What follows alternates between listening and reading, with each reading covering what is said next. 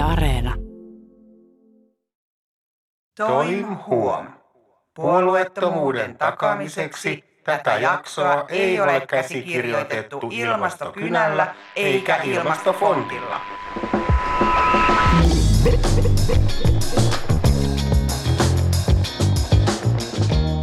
Tervetuloa kuplaan, uhkomaan mediakuplia. Minä olen Jani Halme. Minä olen Aurora Rämö. Tänään meillä on kaksi aihetta, joista ensimmäinen on Ilmastojournalismi. Se on hirveän tärkeä aihe, vakava aihe, meitä kaikkia koskettava tuho on jo ovella. Mutta kiinnostaako ketään ja osataako sitä käsitellä sillä tavalla toimituksissa, että siitä oikeasti pystyisi saamaan jotain irti? ja toinen aihe koskettaa varsinkin meitä nörttejä ja mediatalojen tuotekehitysosastoa, joka rakensi virtuaalitodellisuuden ympärille pari vuotta sitten hurjen hypen. Ja onnesteltiin, että kyllä nyt alkaa uusi 360 elämä, mutta mitä tapahtui ja aika hiljasta on edelleen.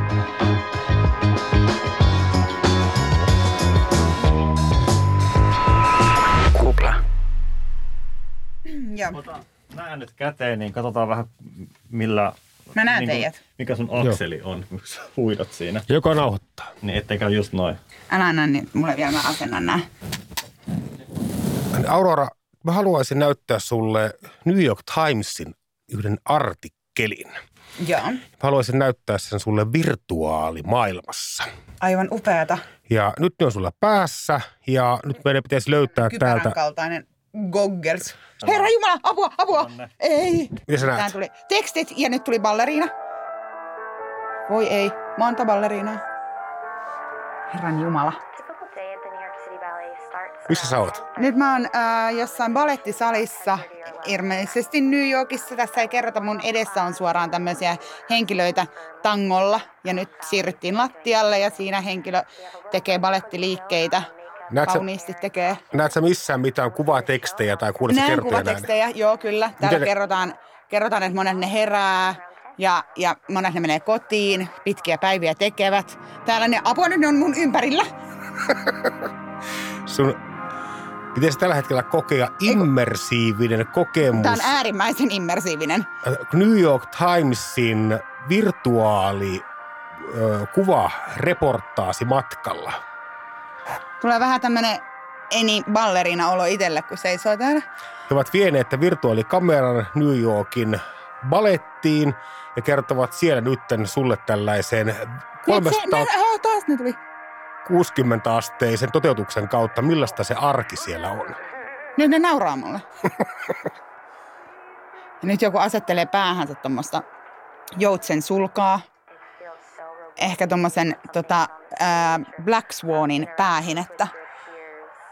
Ja ne lait, nyt me ollaan tämmöisessä varmaan lavan takana. Ja laitetaan, laitetaan yhdessä tossuja jalkaan. Siellä ne on aika iso toi henkilö. Mikä sun tällä hetkellä fiilis? Onko tämä Nyt se loppu. onko tää päräyttävämpi kokemus kuin valokuvareportaasi New Yorkin baletista?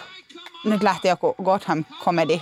Se on seuraava pätkä. Se on ihan uusi video. Okei. Joo, tota, oli, oli hyvin erikoinen kokemus. Vähän siis niinku, en mä, mä en oikein osaa sanoa, onko tämä miellyttävää vai ei. Aika epämiellyttävää. Jotenkin, kun nämä näkyy vähän pikseleinä, mutta siis on oikeita ihmisiä ja ihan silleen tosi liian lähellä. Voinko mä ottaa nämä pois? Ota ihmeessä. Mitkä on ensitunnelmat virtuaalisen journalismin kokemuksen Täällä on jälkeen? niin tavallista täällä studiossa. Huhhuh, toi on ihan crazy. Nämä on mun kolmannet virtuaalilasini, jotka omistan ja jotenkin ne muistuttaa mulle tämmöistä vähän kodin vohvelirautaa. No mä olin just kysymässä, että miksi sulla on tämmöiset, että onko sulla myös leipäkone? Muun muassa leipäkone ja hyvin suora samantyyppinen, eli aina kun mä käytän niitä, niin mä sitä mieltä, että jes, jes, jes, mahtavaa, Joo. mä teen tästä eteenpäin joka päivä, joka viikko, kunnes mä taas unohdan ne ja pyyhkäsen pölyt sieltä. Näissä vielä vaatii sen, että se pitää aina päivittää se uusi ohjelmisto siihen, että se usein se on vartti ennen kuin niitä pääsee Vähän kuin kuntoilulaitteet. Niin Se on outo juttu, että niissä on kauhean vau, Mm. mutta sitten se olikin siinä. Niin, siis varmasti niinku, jos pitäisi nimetä joku viime vuosisadan, viime vuosikymmenien niin kuin siistein teknologinen ratkaisu, joka, jolla on ehdottomasti vähiten vaikutusta mihinkään mediaan, niin se olisi tämä.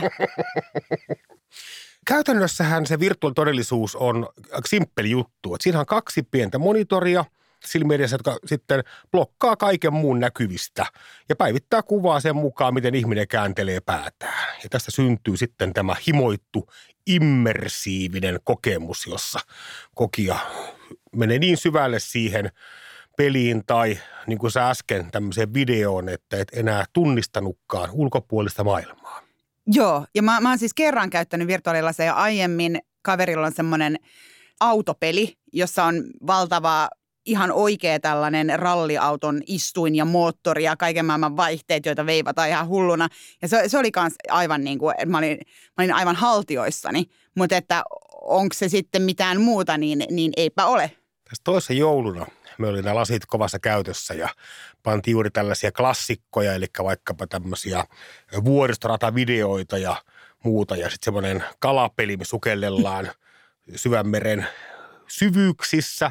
Muista muussa rakas Anoppini, niin häneltä petti niin tämä käsitys siitä, mitenpä itse on, niin hän melkein pyöri lattialla, kun hän väisteli niitä hirviökaloja sieltä. Ja silloin mä tiesin, että tämä on kova juttu. Ja Tapanina kaikki unohtaneet jo koko niin just. Tota, tässä kyseisessä New York Timesin artikkelissa, kun he tämän julkaisivat kuusi vuotta sitten jo, niin tota, he lähetti kaikille printtitilaajilleen pienet tämmöiset pahvista askarrellut linssit, että ei ollut yhtään näin hieno kuin tämä äskeinen kypärä, mutta joiden kautta sitten älypuhelimesta pystyit seuraamaan näitä balettitunteja ja muita, muita vastaavia samantyyppisiä artikkeleita. Carport on varmaan neljän, viiden vuoden takaa sen ajan Fidget Spinner. Kyllä. Ne, ne loppui kaikista kaupoista ennen joulua. Kun, ja niin se idea on juuri se, että siihen eteen tipautetaan älypuhelin ja niillä voidaan sitten toistaa joko pelejä tai videoita, jotka pyörittää tätä 360 maailmaa. Mä olin itse aivan varma, että tästä tulee iso juttu. Mä olin sitten kun, Joo. mä kaikki trendiraportteihin mä laitoin, että nyt aletaan elää tätä VR-aikaa. Sä oot aina sitä mieltä, että kaikesta tulee median tulevaisuus. No, se oli. Ja monihan lähti samaan kelkkaan, että New York Times sai seuraa vaikka Ylestä. Yle lähetti ulkomaan toimittajansa Tyynelle merelle. Tämmöinen riutoille, jota sitten aikoinaan amerikkalaiset käytti ydinkokeissa ja he näytti siellä millainen nykymeininki on ja tekivät myös tämmöisen ikään kuin pelillisen simulaatio, miltä Helsingin keskusta näyttäisi, jos se olisi Aleppo. Eli mm, jos olisi joo, pommitettu. hämärästi muistan tämän Joo, kyllä.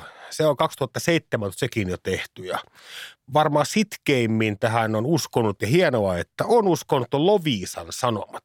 Okei. Siellä paikallislehti on lähettänyt lukuisia kunnanvaltuuston kokouksia suorana 360 lähetyksinä ja simuloinut Okei. sellaista, että miten tämä kaava, mikä on nyt Lovisan keskustan tulossa, miten tämä, miltä näyttäisi, mitkä vaikutukset ihmisille. Eli lähtökohtaisesti ihan hyvää kelpojournalismia, ehkä nimenomaan kuvajournalismia, jossa pyritään kertomaan kotikatsomoihin ja lukijoille, että tämmöistäkin voi olla ja tämmöistä on. Onko meillä mitään käsitystä siitä, kuinka moni loviisalainen on seurannut VR-laseilla kunnanvaltuuston kokouksia?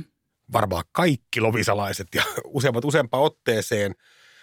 Lovisan Sanomien sivustolla on heidän 360 asteisia valokuvia ja niitä on katsottu yli 84 000 kertaa. Okei. On se enemmän kuin asukkaita Lovisassa. Mutta kyllähän tuo virtuaalilähetysten katsominen, niin on se käyttöliittymällisesti kyllä vielä aika mutkan takana. Mm, kyllä. Se on hirmu helppo käyttää niitä videoita, niitä pelejä, jota se lasien valmistaja tarjoaa sulle siihen pääkäyttöliittymä näkymään. Mutta sitten jonkun muun kuin siinä olevien, kuten vaikkapa Lovisan sanomien lähetysten katsominen, niin vaatii kyllä jo sitten pientä häkkeri-kräkkeri-taitoja. Aivan. No onko se vika teknologiassa, että tämä ei nyt lähtenyt sinun trendiraporttiesi ennustamalla tavalla? Tämä on kiusallisen hyvä kysymys. Ja mä vähän luulen, että ne ei sittenkään breikkaa. Mm. Tai se jää semmoiseksi tietyksi teknologiseksi kuriositeetiksi, että ihmiset haluavat varmaan peleissä ja pelaajat tykkää käyttää niitä, mutta se on selvästikin semmoinen hetki, että nyt minä käytän virtuaalilaseja. Se kokemus on aika voimakas. Kyllä, se on jotenkin jopa epämiellyttävää, että Kyllä. sä suljet kaiken muun mahdolliseen maailman ulos. Ja mä luulen, että vaikka miten käyttöliittymiä hiotaan, laseja kevennetään, niin tämä ajatus on niin väkevä, että se ei ihan heti poistu. Ja tässä on vähän ehkä samantyyppinen näkymä edessä kuin 3D-televisioilla. Muistatko sellaiset? En muista. Kymmenkunta vuotta sitten kaupat oli hyllyt notkuivat uusia 3D-televisioita, johon myytiin ja sähköiset lasit mukaan. Eli ei mitään mm. punavihreä tuota kuplaa puhaleltu siinä, vaan ihan sähköistä hienoa vehettä. Ja toisin kuin te- elokuvissa. Toisin kuin elokuvissa. On ne nykyään sähköisiä nekin. Aja. Ja se tekniikka oli, oli aidossa komeaa. Mulla on toki semmoinen, että ehkä yllättää sut suuresti.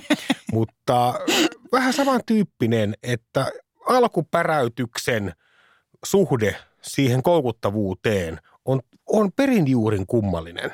Mm, mm, aivan. Kymmenen vuottahan on putkeen maailmalla elokuvateollisuudessa, eli nyt puhun ihan valkokangaselämyksestä, Kyllä. niin 3D-elokuvien suosio laskussa. Niin justiinsa. Että Suomessa on yllättävän kova ollut tämä suosio edelleen. Ehkä me ollaan joku tämmöinen nörttimaa, että meillä on 20 prosenttia leffalipuista suurin piirtein myydään 3D-näytöksiin, ja se on merkittävästi enemmän kuin muualla maailmassa. Niin, en mä tiedä, onko se nörttimaa vai ollaanko me vaan sillä vähän kuin ihmiset on hirveän innoissa, kun Burger King tulee ja kaikki muut on sillä Medialahan etsii tosi mielellään, varsinkin tämmöinen uutismedia, niin etsii teknologiasta tämmöisiä hopealuoteja, että voi jos tähän ratkaisuun nojaamalla, niin me päästäisiin ikään kuin oikotietä digitalisaation huipulle. Vaikkapa iPad oli tämmöinen, että tosi mm. moni mediakonserni oli riemuissaan siitä, että jes, nyt meillä on tällainen lukulaite. lukulaite, visuaalisesti hyvin aikakauslehtimäinen alusta ihmisille lukea lehtiä niinhän ei oikein käynyt. Näköislehteä ei käytä mm. kukaan tässä maailmassa. Silti tehdään ihan kauhean paljon. Niin mä ymmärrän myös sen, että miksi virtuaali teknologia ja lasit on myös, miksi on kiinnostunut mediaa niin valtavan paljon, koska mm. sä kuvat journalisteille, niin onhan se aika huima juttu. Niin kuin äsken nähtiin, sä et pysynyt pystyssä tossa, kun valokuvaa ja videokuvaa ja veisut New Yorkin balettiin. Hieman humalaisen oloisessa tilassa. Kyllä, miten sitä puuttuu sitten? Jotain sitä pakko puuttua. Kerta me emme nytten tänä iltanakaan en mene uudestaan katsomaan New Yorkin upean lehden New York Timesin tuottamia reportaaseja. No ehkä siitä puuttuu yksinkertaisesti tarve. Niin, tuohan mun tarve päästä vieraisiin maailmoihin ja toiselle puolelle maailmaa päästä Aleppoon katsomaan, miten hurjaa siellä on. Vai täyttyykö tarve riittävän hyvin jo sitten tekstin ja peruskuvan kanssa? Niin, niin en mä tiedä, ne, ehkä ne on myös eri funktioita tavallaan. Sä luet Aleppon tilanteessa sen takia, että sä ajattelet, että sun täytyy tietää siitä ja olla jotenkin kartalla ja esittää ikään kuin maailmasta kiinnostunutta ihmistä. Ähm, Mutta sitten taas toi VR-Aleppo, niin, niin ei se ole sillä tavalla. Se ei täytä sitä funktiota, vaikka se tavallaan voisi täyttää. Siinä on vähän jotain semmoista ekstraa tai, tai niin kuin se on liian peli. En tiedä. Kyllähän VR-teknologiaa käytetään tällä hetkellä hirvittävän paljon vaikkapa teollisuudessa. Mm. Ja siellä on vaikka suomalainen Varjo-niminen yhtiö, joka on ihan maailmanluokan toimija. He ovat kehittäneet niin tarkan VR-tekniikan kuin silmä on. Okay. Ja tämä tekee muun muassa semmoisen mullistuksen esimerkiksi autojen ohjaamojen suunnitteluun. Että autosuunnittelija voi tehdä CAD-ohjelmistolla mallinnoksen, jonka voi suoraan vaikkapa sitten joku toinen käyttöliittymä insinööri fiilistellä, että miltä tämä näyttää, onko tämä hyvä ja tehdä muutoksia siihen auton interiööriin liikkireaaliajassa. Mikä on CAD-ohjelmisto? No, se on semmoinen, me tehdään kolmiulotteisia mallinnoksia maailmasta. Just, okei. Okay. Ja sittenhän tämä on Suomessa salaisuus, että tämähän on meilläkin aseteknologian käytössä. Uh. Sä et saa viedä, kato, minkään panssariauton ohjaamoa pois maasta ilman, että täyttää kaiken näköisiä etyklappuja. Mutta se voi lähteä sähköpostilla sen tiedoston sinne. Ne voi katsoa meidän laseilla. Se on punaleimattu. Tätä ei saa kertoa kellekään. Ja varmaan siis noi sisustusarkkitehdit ja arkkitehdit varmaan käyttää paljon tämmöisiä. Mutta se taitaa olla 3D vaan, mitä ne käyttää. Ja kyllähän eri virtuaaliesittelyjähän vaikka asuntokaupassa käytetään ihan älyttömän paljon. Mutta sitten tosi monelle riittää se, että sä voit hiirellä heilutella sitä kaksiulotteisesti. Eli Mm, läppärin aivan. näytöllä vähän kurkkia sinne ja sä tarvitse sieltä lasielämystä laisinkaan. Kyllähän sä pystyt tekemään semmoisen Facebook-kuvankin itse, että jep. Kyllä. Mut Noissahan on siis näissä autosuunnittelussa ja armeija-asioissa, aseviennissä, niin siinähän on nimenomaan se funktio, joka siitä puuttuu tavalliselta käyttäjältä. Että on selvää, että siinä on funktio ja korvaamaton toiminta, tarkoitus, kun sun täytyy lähettää kuva jostain panssarivaunun sisuksista tai ohjaamosta johonkin asevientimaahan, mutta, mutta ei, ei mulla ole välttämätöntä tarvetta päästä Aleppoon itse. Tämä on aivan totta. Ja vaikka television puolella, niin tosi harva ihminen on ollut halukas näkemään vaikkapa jääkiekkomatsia. Seisomalla kentällä. niin seison paikallaan olevan 3D-fiiliksen tuovan kameran kautta. Mm. Et ehkä se kaksiulotteinen kuva täyttää niin monta tarvetta, että ei ole oikein tilausta. Kumman heittäisit pois ensin, VR-lasit vai leipäkoneen? Tämä on häijykysymys. Viime keväthän jäi maailman historiaan siinä, että me pelkäsimme globaalia pandemiaa, monen kohdalle se toki tuleekin, ja mehän purimme tämän asian leipomiseen. Me pakenimme sinne Mikä se on se joku hiivajuurileipä? Kyllä, me juuri tämmöiseen, myös hiivattomiin tämmöisiin. Me pa- pakenimme leipämaailmaan. Ja me emme paenneet kuitenkaan virtuaalimaailmoihin. Niin kyllä mä nyt tässä kohdassa luulen, että journalismin tulevaisuus on tukevammin leivässä kuin virtuaalilaseessa.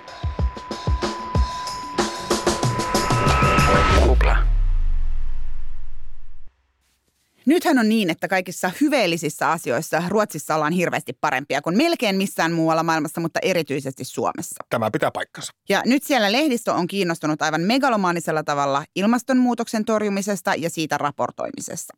Ää, Esimerkiksi Dagens Nyheter on päättänyt, että matkakohteista, joita he esittelevät lehdessään, kolmeen neljäsosaan on päästävä lentämättä. Ää. Ja myös tämmöinen ruotsalainen talouslehti kuin Dagens Industri seuraa pörssiyritysten päästöjä reaaliajassa vähän samalla tavalla kuin pörssikursseja. Hmm. Onko samanlaisia aloitteita näkynyt täällä Suomessa? Ei. Kiinnostavaa.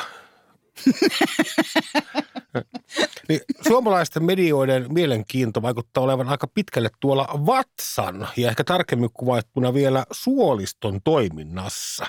Ja koska meilläkin tämä kaupallinen media tekee sitä, mikä myy, niin me nähdään koko ajan enemmän näitä suolistojuttuja. Pitäisikö meidän perustaa tänne joku uusi mediabrändi, vai niin kuin suolistosanomat? Se on jo nimellä Helsingin Sanomat. Mutta siis, siis totta kai myös kaupallisen median pitää tehdä juttuja, jotka ei kiinnosta ketään. Tai siis on tärkeitä se muustakin syystä kuin siitä, että ihmiset lukevat niitä.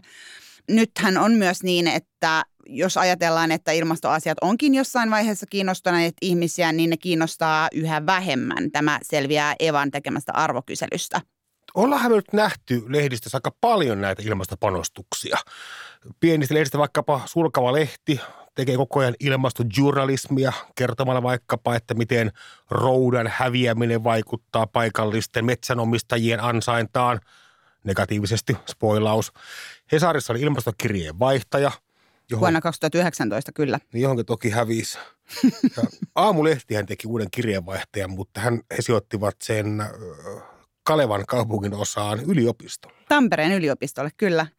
Mutta jos katsotaan nyt vielä Ruotsiin, niin, niin siellä ilmastoaiheisiin on panostettu myös esimerkiksi iltapäivälehdissä, kuten Aftonbladetissa, mitä täällä taas ei ole hirveästi näkynyt. Jos puhutaan siitä, mitä puhuit kaupallisista, niin ehkä kaupallisimpia lehtiä ovat iltapäivälehdet. Ja sinne temppareiden perään vaan sitten. Miten on vaikuttanut Levin matkailu safareihin? Totta. On ne sietämättömille ruotsalaiset. Rakastan heitä. No me kysyttiin kuitenkin tästä asiasta henkilöltä, joka on vielä meitäkin paremmin paneutunut tähän aiheeseen, nimittäin Longplayn Hanna Nikkaselta. Nikkanen on siis toimittaja, joka opiskelee tällä hetkellä Tukholman yliopistossa muun muassa näitä ilmastoaiheisiin liittyviä asioita. Ja tota, Longplay aloittaa syksyllä ympäristön muutokseen erikoistuneen toimituksen, jota Nikkanen vetää, niin hänelle tietysti Ruotsista käsin katsottuna suomalainen tekeminen saattaa näyttää hieman erikoiselta. Iso ero, joka mun mielestä näkyy, on se, että just sellainen ilmastonmuutoksen ja esimerkiksi ilmastonmuutokseen liittyvien niin kuin taloudellisten dynamiikkojen ja muutosten käsittely sellaisena niin kuin, tavallaan vakavasti otettavana yhteiskunnallisena aiheena, johon, joka niin kuin vaatii oikeasti osaamista ja tietoa aika monilta aloilta.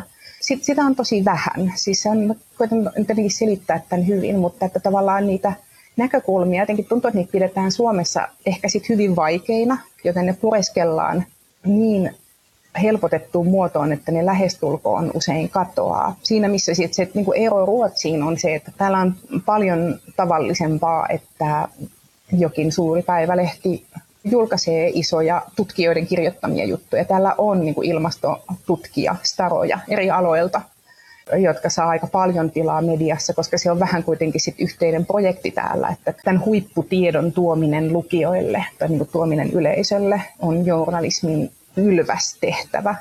Pitääkö sen olla itsenäisenä aiheena enemmän esillä vai osana muita aiheita?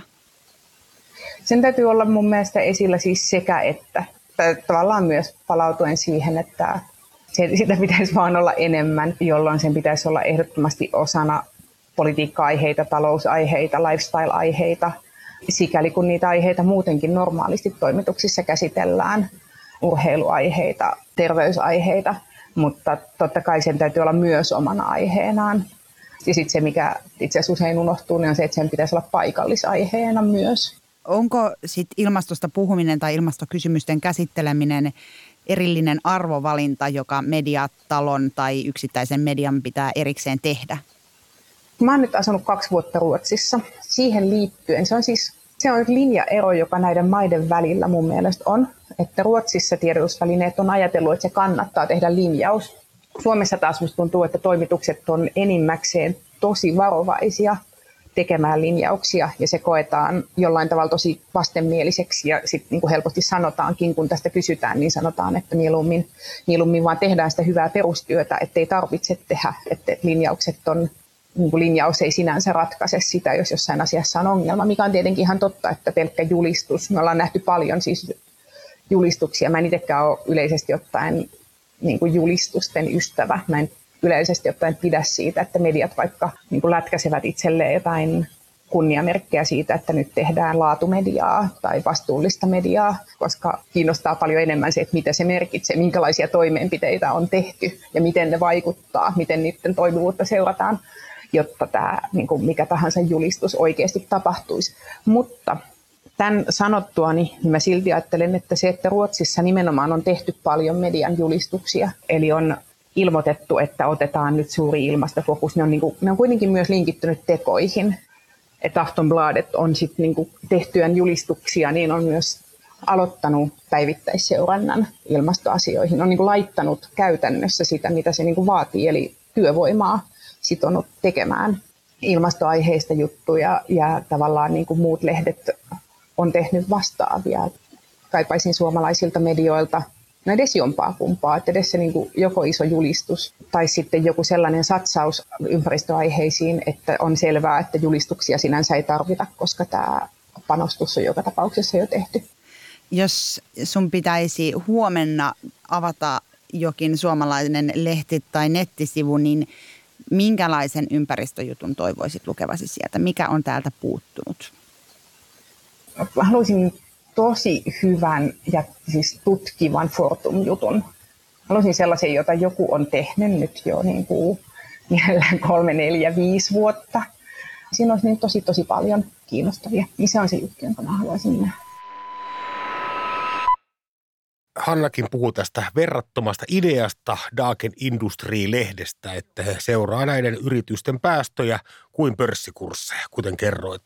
Miksei näin simppeliä, hyvää, kaunista, vehmasta ideaa ole kopioitu meikäläiseen talouslehdistöön?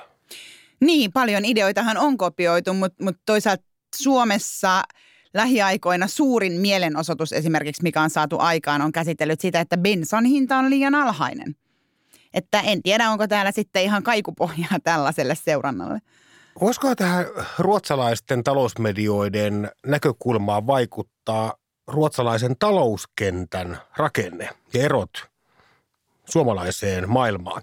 Eli Ruotsissahan on merkittävän paljon maan kokoon nähden kuluttajaliiketoimintaa tekeviä firmoja, kun meillä on aika paljon tämmöistä mekaanista puun jalostusta ja konepa- ja metsäteollisuusfirmoja ylipäätään. Eli myydään firmalta toiselle.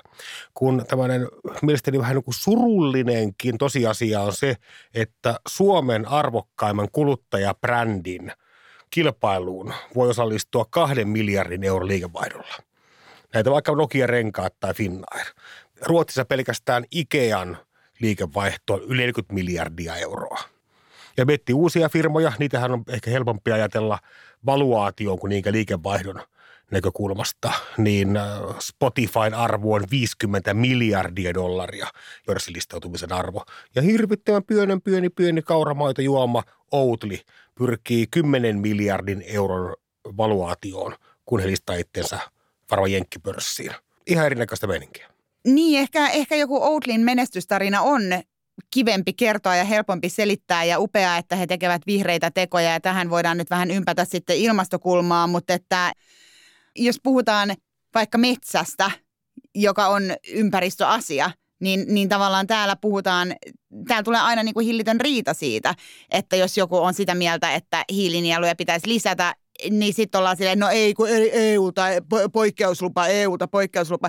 Ja sitten tavallaan en, mä en väitä, että eri tiedotusvälineet käsittelisivät näitä aiheita jotenkin sensitiivisesti sen takia, että täällä on olemassa joku Stura Enso, vaan mä väitän, että koko se puhetapa on niin eri, koska täällä on eri teollisuuden perinne ja se, ne rahat tulevat semmoisista paikoista, että niin kuin pistetään vastakkain tavallaan – ilmastonmuutoksen torjuminen ja työpaikat, ilmastonmuutoksen torjuminen ja bruttokansantuote, niin, niin, niin tavallaan ehkä tämmöistä, mä en tiedä onko Ruotsissa näin, mutta ainakaan heidän niin kuin, kuvailemasi yrityspohjan perusteella näin ei välttämättä ole. Et täällä ne on aina semmoisia niin raskaan teollisuuden tehdas menee ja siellä on hallituspaikalla, kun tehtaalta meni työpaikat ja nyt on taas niin kuin Suomi on kanveesissa, että ei siinä nyt mitään niin kuin ilmastoasioita enää siihen päälle, kun on jo musta perjantai ja ihmisten hätä.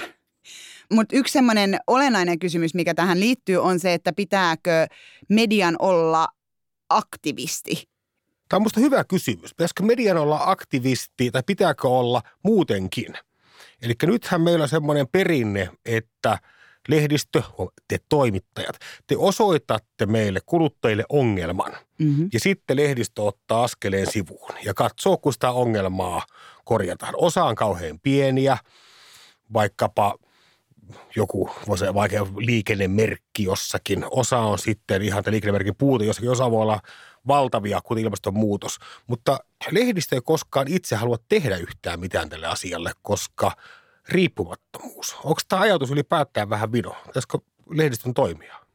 No siis mä kysyin tätä Hanna Nikkaselta, joka on myös itse aktivistitaustainen, ja hänen mukaansa aktivismin ja median tehtävät on erilaisia, mistä olen tietysti täysin samaa mieltä, ja että median tehtävä on tuottaa tietoa aktivisteille, ei niinkään lähteä liputtanassa heilumaan tuonne ilmasto kynättanassa, anteeksi. Olisiko nyt sen verran iso aihe, että pitäisikö luopua tästä riippumattomuudesta ja panna liput tanaan ja lähteä toimimaan sen eteen, että maailma pelastuu? No, kun nämä ei ole musta mitenkään vaihtoehtoisia toimintatapoja tai siis ainoita toimintatapoja, että, että eihän se, että otetaan joku ongelma vakavasti ja kerrotaan siitä, niin tarkoita sitä, että oltaisiin liputtanassa sitä mieltä, että kaikkien on käytävä kylmässä suihkussa, kuten Leostranius kävi aikanaan. Ja nyt haluan oikaista, että jo vuonna 2016 hän lähetti tiedotteen. Leostranius on siis vihreiden kunnanvaltuutettu vapaa julkaistavaksi heti. Leostranius käyttää taas lämmintä vettä suihkussa. Ää, Mikko Kärnän tiedotteet Kyllä. kalpenevat tämän edessä. Kyllä, mutta niin, niin siis tavallaan ei ole tarkoitus tietenkään se, että tiedotusvälineiden eh, tulisi ihannoida sellaista, että ollaan niin hi- hiilineutraaleja, ettei voida vaikka nauttia mistään lämpimästä vedestä tai tällaisesta, mutta, mutta et, et ehkä tässä on semmoinen että tämä on mahdollista tehdä muullakin tavalla kuin, kuin aktivistitempuin. Se ei itsessään se, että myönnetään, että ilmastonmuutos on valtava ongelma, joka koskettaa meitä kaikkia. Se ei itsessään tee mediasta aktivistista. Mutta sitten taas ihmisille, jotka esimerkiksi kieltävät koko ilmastonmuutoksen olemassaolon tai suhtautuvat siihen skeptisesti tai pitävät tätä tämmöisenä homorummutuksena, että koko ajan vähän höysätään tästä ja sivutolkulla jotain, jotain ja kaikki kuolee ja dystopia dystopian perään, että et eihän nämä pidäisi paikkaansa, niin se kyllä näyttäytyy aktivismina ilman muuta, varmasti näin on. Mun mielestä tähän ilmastouutisointiin panostaminen voisi olla mainosansainnan kannalta erittäin järkevää.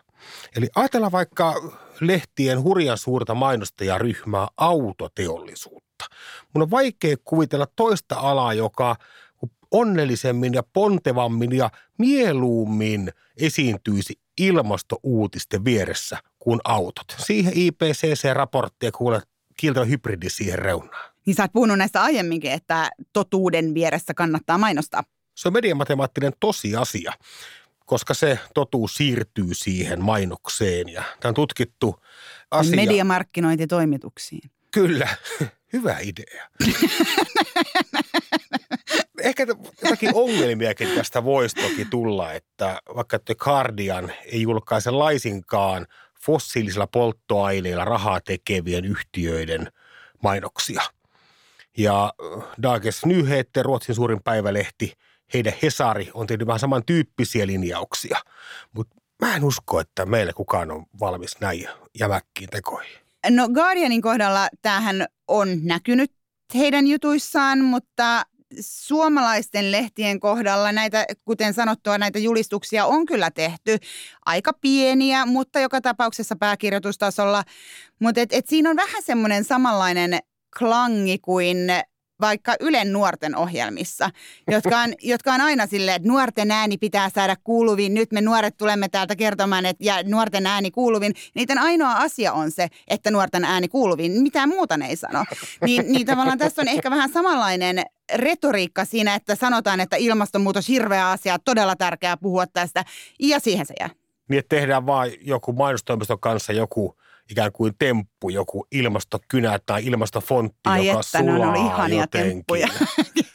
kyllä, kyllä. Siis, siis nämä nyt on suurimpia NS-panostuksia aiheeseen, mitä täällä on nähty. Helsingin Sanomat siis teki, nämä molemmat on tämmöisiä Hesarin mainoskampanjoita, jotka on siis heidän mainostoimistonsa tekemiä, eivät suinkaan Helsingin Sanomien toimitusten tekemiä. Ilmastokynä oli 2019 julkaistu tällainen, siis kynä, jonka muste oli tehty hiilidioksidista ja sitä jaeltiin heidän oman tarinansa mukaan kansanedustajille ja G20-maiden johtajille, jotka voivat sitten allekirjoittaessaan papereita kirjoittaa tulevaisuutta. Tämä ilmastofontti taas on tämmöinen Helsingin Sanomain sivuilla julkaistu fontti, joka pienenee sitä mukaan, kun mannerjäätikkö pienenee tämän jaossa tietysti meille kaikille, koska tämä on meidän yhteinen asiamme. Mä vastustan tätä toiseuttamista, että se juuri alleviivasti tätä toimituksen, vaan tätä markkinoinnin Kyllä, nämä on erittäin tärkeää pitää erillään ja se on asia, joka ei tunnu olevan millään tavalla selvää enää kenellekään. Yhtä ja samaa Helsingin Sanomien brändiä ne ole. ovat kuule, kummatkin. Ei ole, kuule, ei ole, ei ole. Ja jos tätä eroa ei pystytä tekemään, niin sitten voidaan kyllä lopettaa se toimituskohta tästä. Kyllä mä haluaisin nähdä, kun rytmibaarissa allekirjoitellaan kuule matkalaskuja sen ilmastokynälle, mikä piti mennä Bolsonaro. ei, ei niitä tämmöiset tavalliset pulliaiset saa.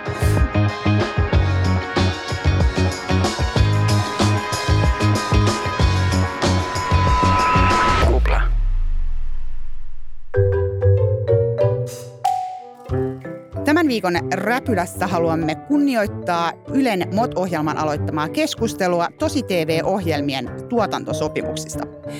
Tämä ei ole tosi TV-ohjelma, mutta kunnianosoituksena tälle tutkivalle työlle, jossa selvitettiin tosi TV-osallistujien sopimuksia, jotka ovat törkeitä, mahdollisesti myös lainvastaisia, luen nyt otteita Kuplan kahdeksan sivuisesta tuotantosopimuksesta. Ja kerrottakoon nyt vielä, että meidät on tänne palkannut tuotantoyhtiö eli Jaksomedia, eli liksamme tulevat sitä kautta. Ja tämä sopimus taas on tuotantoyhtiön ja Ylen välinen sopimus 20 jaksosta podcastia. Ja nämä otteet ovat siis tästä tuotantoyhtiön ja Yleisradion välisestä sopimuksesta. No niin, aloitan.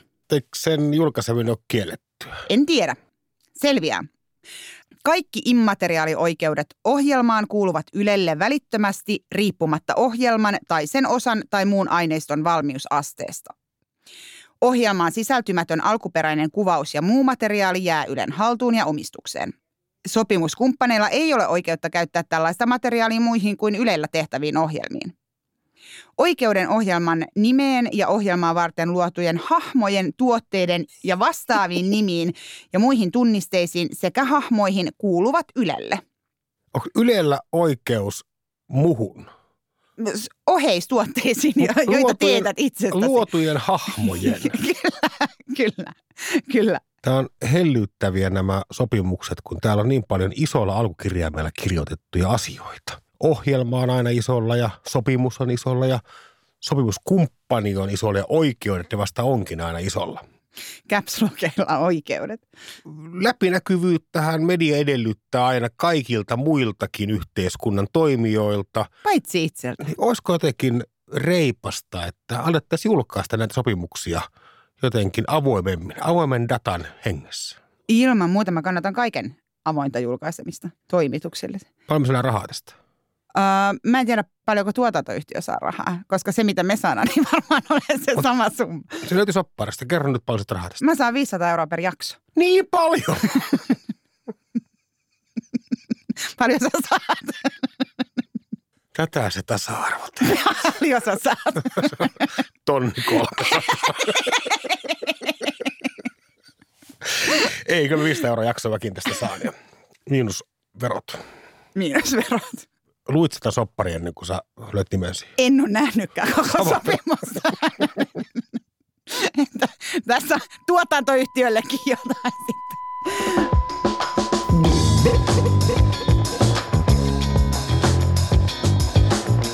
Jos kuuntelit tätä kuplaa radiosta, niin muistutamme, että Yle Areenasta löytyy myös kaikki vanhat jaksomme.